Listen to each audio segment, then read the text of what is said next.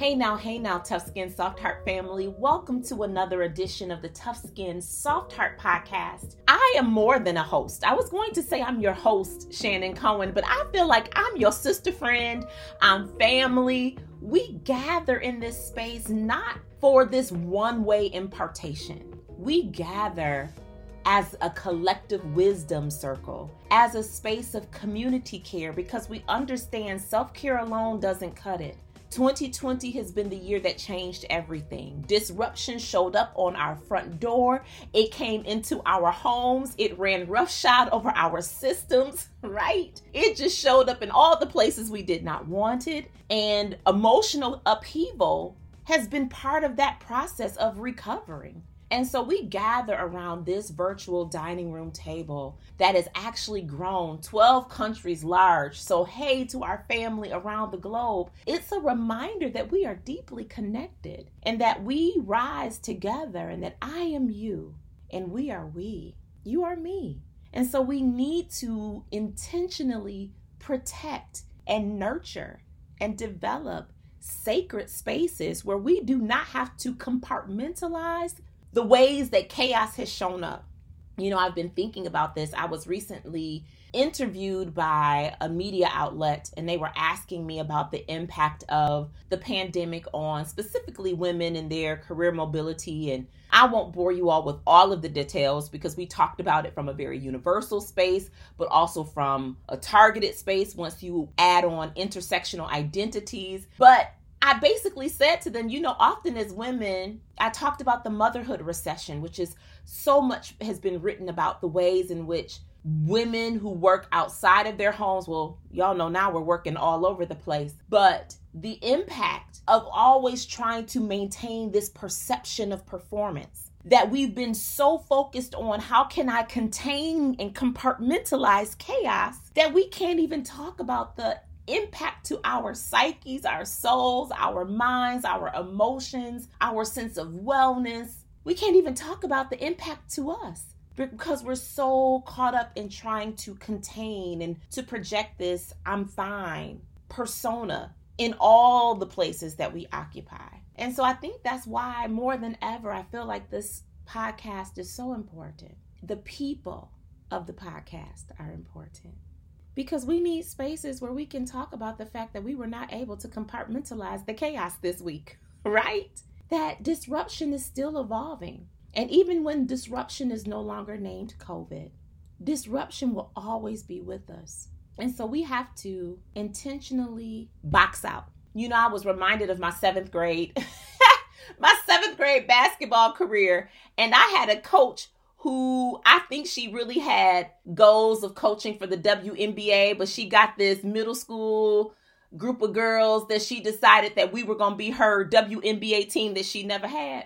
And so I remember how she would always talk to us about rebounding and you jump up in the air as high as you can. You grab that ball and you hug it with your whole body. And then you twist left and right to box out the opposition. And I was meditating on that this week because I think that is how dogged we have to be about creating space. We have to take up space, y'all. You remember the episode on turkeys and squirrels, right? We have to take up space to protect our mental and our emotional health. And so that's what I see this podcast is. This is the sacred space that we have boxed out in the midst of the chaos. We've boxed it out in the midst of the to dos and what I wish I had done. We are creating this space to nurture and to take care of our souls so that we can continue to show up in the spaces where we lead and we love and we serve in transformational ways.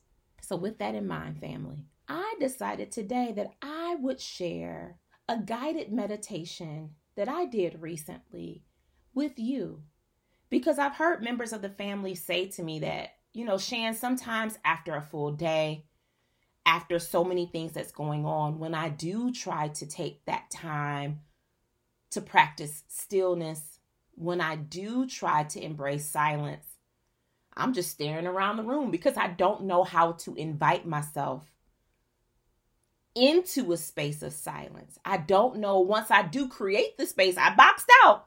I created some space, but I don't know how to activate that time of silence. So I either fall asleep or I stare at the walls. And here's the truth sometimes staring at the wall is a good thing, sometimes it's what you need to do, and that can be healing. But I wanted to share a guided meditation that could be helpful if this is something that you might need in order to jumpstart how you approach your quiet time. As always, you all know how we roll. With guided meditation, you have to try it on for size, just like you do clothing. So try this on, see if it fits, see what you like, take that, and what you don't like, discard that. But I hope that this will ignite a practice of taking that time to meditate and to more than meditate, really reflect, to ask yourself some healing questions, to invite yourself into deeper dialogue that allows you to emerge refreshed when you do get those times of quiet. So, Sunday is usually my time for guided meditation time, and I try to do it before I go to bed. And so, there is a point where my family knows I'm going to retreat into my bedroom, which is my sacred space. I kind of shut the door. I'm like, y'all, give me this little 30 minutes of time. There's no television. I usually will use my diffuser. I'll put in either lavender. Sometimes I use vetiver, V E T I V E R, which is an essential oil. I'll put that with my distilled water into my diffuser so that I can create an atmosphere that evokes calm. I love tea. If you are connected to me on social media, which we should be as family, I will use my my overcomers mug that I got from commodities out of Detroit. I'll have my tea, my quiet, my candle, my diffuser, my favorite pillows, my favorite lamp. I grab my favorite leather red journal, see all my favorites. And I'll sit with a mix of markers and ink pens because I like to doodle I'm a words girl. So I like to create this environment for me to reflect. And then I get in the bed with my favorite PJs on. And I usually have two questions that I start to process. So this past Sunday, my first question to myself was What are three blessings that I see all around me? And I started with that question because on Sunday, I was feeling the angst of Monday creeping into my Sunday there were some things that I needed to make some decisions about in the business, and I was feeling so much uncertainty that I was letting that make me anxious. And I had to dial it all the way back to say, well, first, before we tackle the problems, let's honor and uplift the three blessings that you see all around you. And I made a list of just three. I was thankful for sanctuary for having places of safety for my heart, my soul, my mind, and my spirit, for having safe people to talk to and bounce ideas off of, people that see me. I was thankful for conversations that inspired me that week, and I started to replay some of those conversations. And then I was thankful for having an it ain't over mentality. I realized that one of the things that I've learned is that we need emotional emotional labor is real, but so is emotional stamina. And I found that I had an opportunity over the past week to walk alongside some friends who had gotten a serious diagnosis about their child and their child's health. And I was able to encourage them from our year of going through chemotherapy with our son. And I was like y'all know me. I it was Sunday too. I was preaching. I was like encouraging them. I was just lifting their hearts up. I was sending over gifts to help with dinner. Like I was like we're going to see this through. You are going to come out stronger than you went into this situation and just encouraging them. And I realized that it's been the tough stuff that I've gone through that has given me emotional stamina that it ain't over mentality and what I found is that by starting with the blessings, I started to see the struggles differently. So, my first question to myself was, What are three blessings I see all around me? And I actually started looking around my bedroom like, What are the three blessings? Because the problems stare us in the face and they talk to us every day. That if we're not careful, we will overlook the blessings, even in our circumstances. So that led me to my second question I asked myself, what are the three struggles within me? So I started with the blessings around me, but I needed to talk about what was going on within me. I realized that as I started to write, and I only wrote three, that by starting with the blessings, somehow that had acted like emotional Visine. It kind of got the red out. So I was able to distill down what's really bothering you. And I was able to write down those three things and then release those things in my time of prayer and my time of journaling. So, what I want to leave the family with is how might you invite yourself into a space of reflection and introspection this week? I think that the more that we can invite ourselves into a space of reflection and introspection, that that becomes a gateway to our recovery. And here's the truth. Sometimes y'all, I don't have the Sunday protected time. I know about myself that I am an oral processor. I, I'm a words girl. I process as I talk. So often I use the voice recorder function on my phone. And as I'm driving, which is often another time when I'll have a little bit of quiet time, I'll use that time to process. I've also sometimes had to go back to listen to Marco Polo messages that I've left with close friends or family because sometimes as I'm talking to other people, the solution comes out in what I'm saying about my life and my situation. So I've been going back and listening to myself speak. My whole goal, my whole point is that as we get ready to go into this holiday season, how can you box out?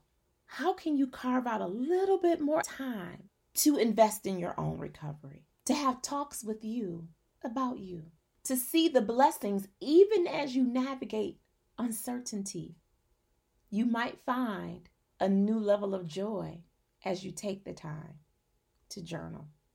That's our time, y'all. I know 15 minutes goes by so fast, but I know you got things to do, places to go, people to see. I was almost about to giggle when I said places to go because I meant your living room, right? We are still in this protected space of recovery. But here's the thing I just want to encourage the family that you are stronger than you think, that you have social proof from this year that you have navigated uncertainty. You have navigated disruption and you are still standing. And as long as you're there is breath in your body, there is opportunity, there is grace, there is forgiveness, there's a chance to start over, there's a chance to try again. You got this, y'all. Just take that time, take that extra time, wherever, however, even if it's in the bathroom when you're in the shower. You know, the shower is another sacred space, right? Take that shower time and just that five minute shower and try some of these practices, even if you mentally just do that. What are the blessings I see all around me? And what are three of the struggles that I'm navigating within me? Who do I need to support me? And how do I invest in my own recovery? I'm thinking about you. Until next time.